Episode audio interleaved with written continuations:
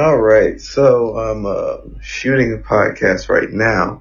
I don't know how it's gonna sound. I'm dropping off my little friend, and I've invited my homeboy to uh, get in on this.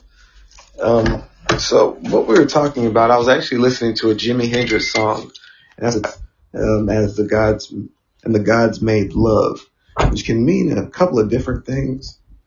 You might hear me go dark for a second. I'm really trying to see if he's getting the emails.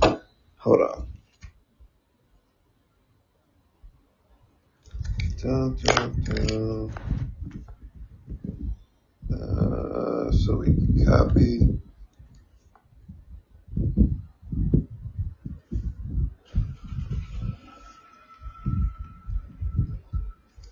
All right, sorry about that. But yeah, the Jimi Hendrix songs and the gods made love basically it's like, are they making love or are they um, making the act of love? Either way, we're talking about relationships, which is a pretty loaded and heavy topic. So many different people have. Oh, sorry, kid. Have so many different thoughts about it. It's really hard to gauge um, what people truly think about the topic. I'm really just buying time until he clicks in because I don't want to get into too deep of the weeds.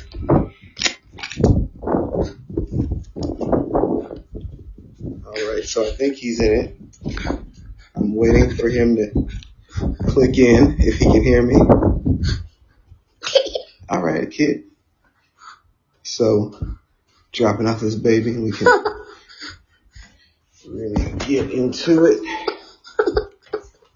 Chris, if you can hear me, you gotta click in or call in. I'm not sure how it, how it works.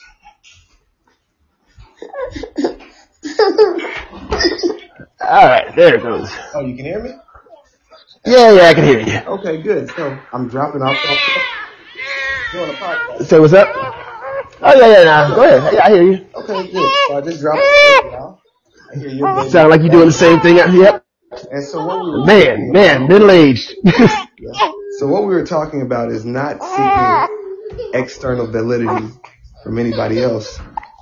Anything you want, you have to find within. yep. Yep. Like I said, uh, we, man, we have been through that on the deep end since the age And of also- what, 17? So think about this. I just wanted to let you know that this name of this podcast is I'll tell you my name later. So we'll keep people out of it as far as certain situations and oh yeah, yeah, yeah, yeah, so um yeah, yeah. like I yeah. was saying, so just really it, I just figured this out for myself that you have to find peace within yourself. A mistake that a lot of people make, myself included, is you think that if you get the right type of girl, right type of job, or whatever, right salary, all your problems will be fixed. Or, but that's not really a truthful statement. Well, you know what the What's that? But you know what the funny part about that? The funny part about that is though, is that it gets you from, it's a two-ended, it, it hits you from both sides right around the age of 17, 18 years old. Because at 17, 18 years old, something like a job that pays $12 an hour Yep. seems like it's worth blowing off college for. Or hey, no, like no, I, I, $12 an hour. Twenty-five. Somebody told you twenty-five dollars an hour. Oh, I'm done. You- you- no, dude, I thought that was my, twenty-five dollars an hour is like the U.S. Army offering me fifty thousand dollars to sign up at uh from out of high school. You got my lo- you got my loyalty. And out of high school, But you that know- amount of money. But you know what's crazy? That's only a lot of other people of other other root backgrounds don't think that's a lot of money. You know what? It's uh, I guess growing up. Growing up as an American teenager, I'm not sure how it is in other countries all the time, but growing up as an American teenager, dude, that's the that's the craziest thing I saw when we were graduating was like when uh, shortly after 9/11 happened. And I remember when I took Lamar, my friend, uh, my friend up to the uh, Army recruiting station. And I remember it was like it was like going to a car dealership. The way that people were actually surrounding us. And it was like, oh man, I got ten thousand dollars, five thousand dollars sign-on bonus, man. I was telling people all kinds of stuff. I got a heart condition. Now we don't care. but it's funny how much offering. And, and the other thing is how many of my graduating class I saw on the recruitment wall. Yeah. I was like, you guys are offering these kids like at that time. And you know, we've had friends who've gone to the military who came back after boot camp with their little uh, with their little check, five, ten thousand dollars. Oh man, let's go out everywhere. We used to go. You remember when we used to go out drinking with people who just got off our leave? And it's like, man, how, you know, how much money? Even to us, it looked like they were balling. Some of them had cars. Yeah, no, they had like a lot of them have chargers. You know, that's the running joke that you come back from the um, that you come back from the military with the charger. But the thing about it is, in comparison, like I can think of one guy. Let's get, like I said, I'm not gonna say any names. He came back with like this little Jaguar. Remember Henry's, uh, one of our homeboys' friend. I can say Henry. Henry's friend. He came back with the uh, this like Cougar. That's what it was called, a Cougar. And he was working at Fame. Oh yeah, yeah, yeah. You know who I'm talking about, the boy Jay. I'm not gonna say his whole name, but he had a really Yeah, yeah, that was a dope car because it was so clean. Because no one else, me and my other buddy Prince, uh, he had a great, a really dope car. Uh, coming out of the military, it seems like they'll do really well. But I'm not going to get into this because this is a very loaded topic. But a lot of friends that I have, personal friends that come back from the military, come back with some kind of problems in a mental fashion, and it hurts to see, especially when it's Well, that you've known for so and that long. goes back to and that goes back to what we were talking about beforehand. Uh, people going off to the military, the, the topic of conversation, losing yourself in shit.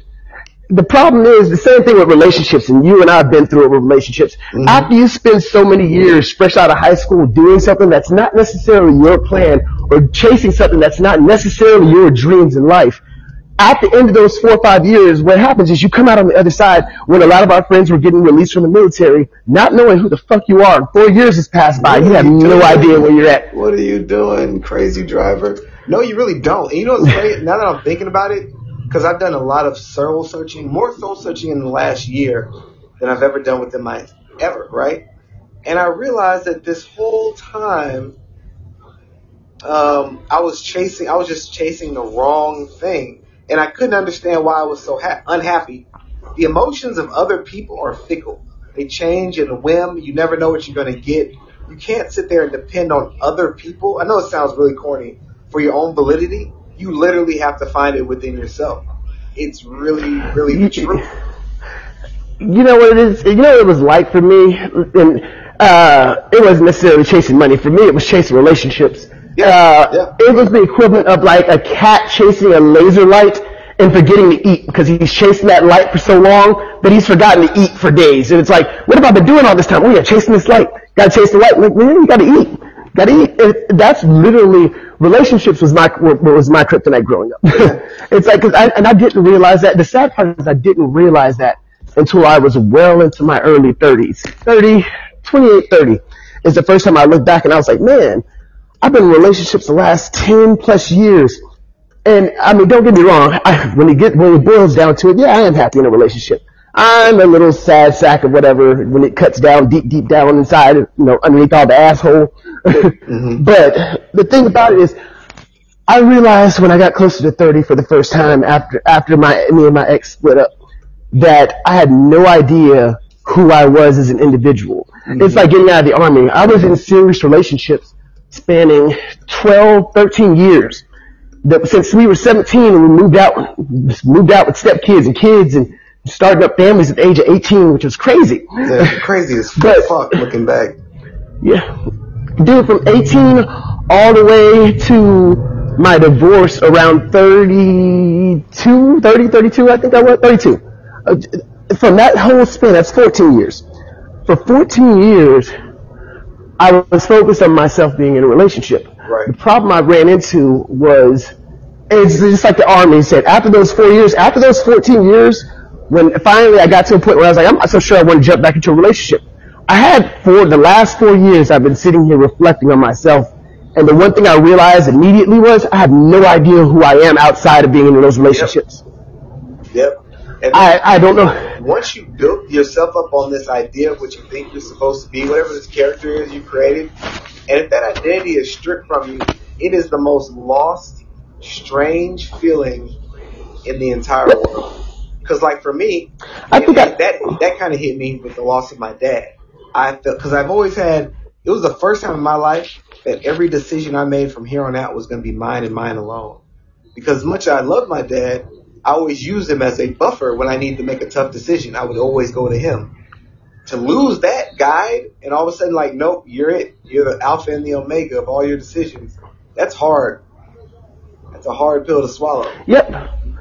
Yep. And, uh, and honestly, in relationships, that's one of the things I did in relationships. I clung so much when I was younger, at least. I clung so much to that other person and building a life with this other person, which I mean, in retrospect, isn't a bad thing when you do it the correct way and you don't rush in it.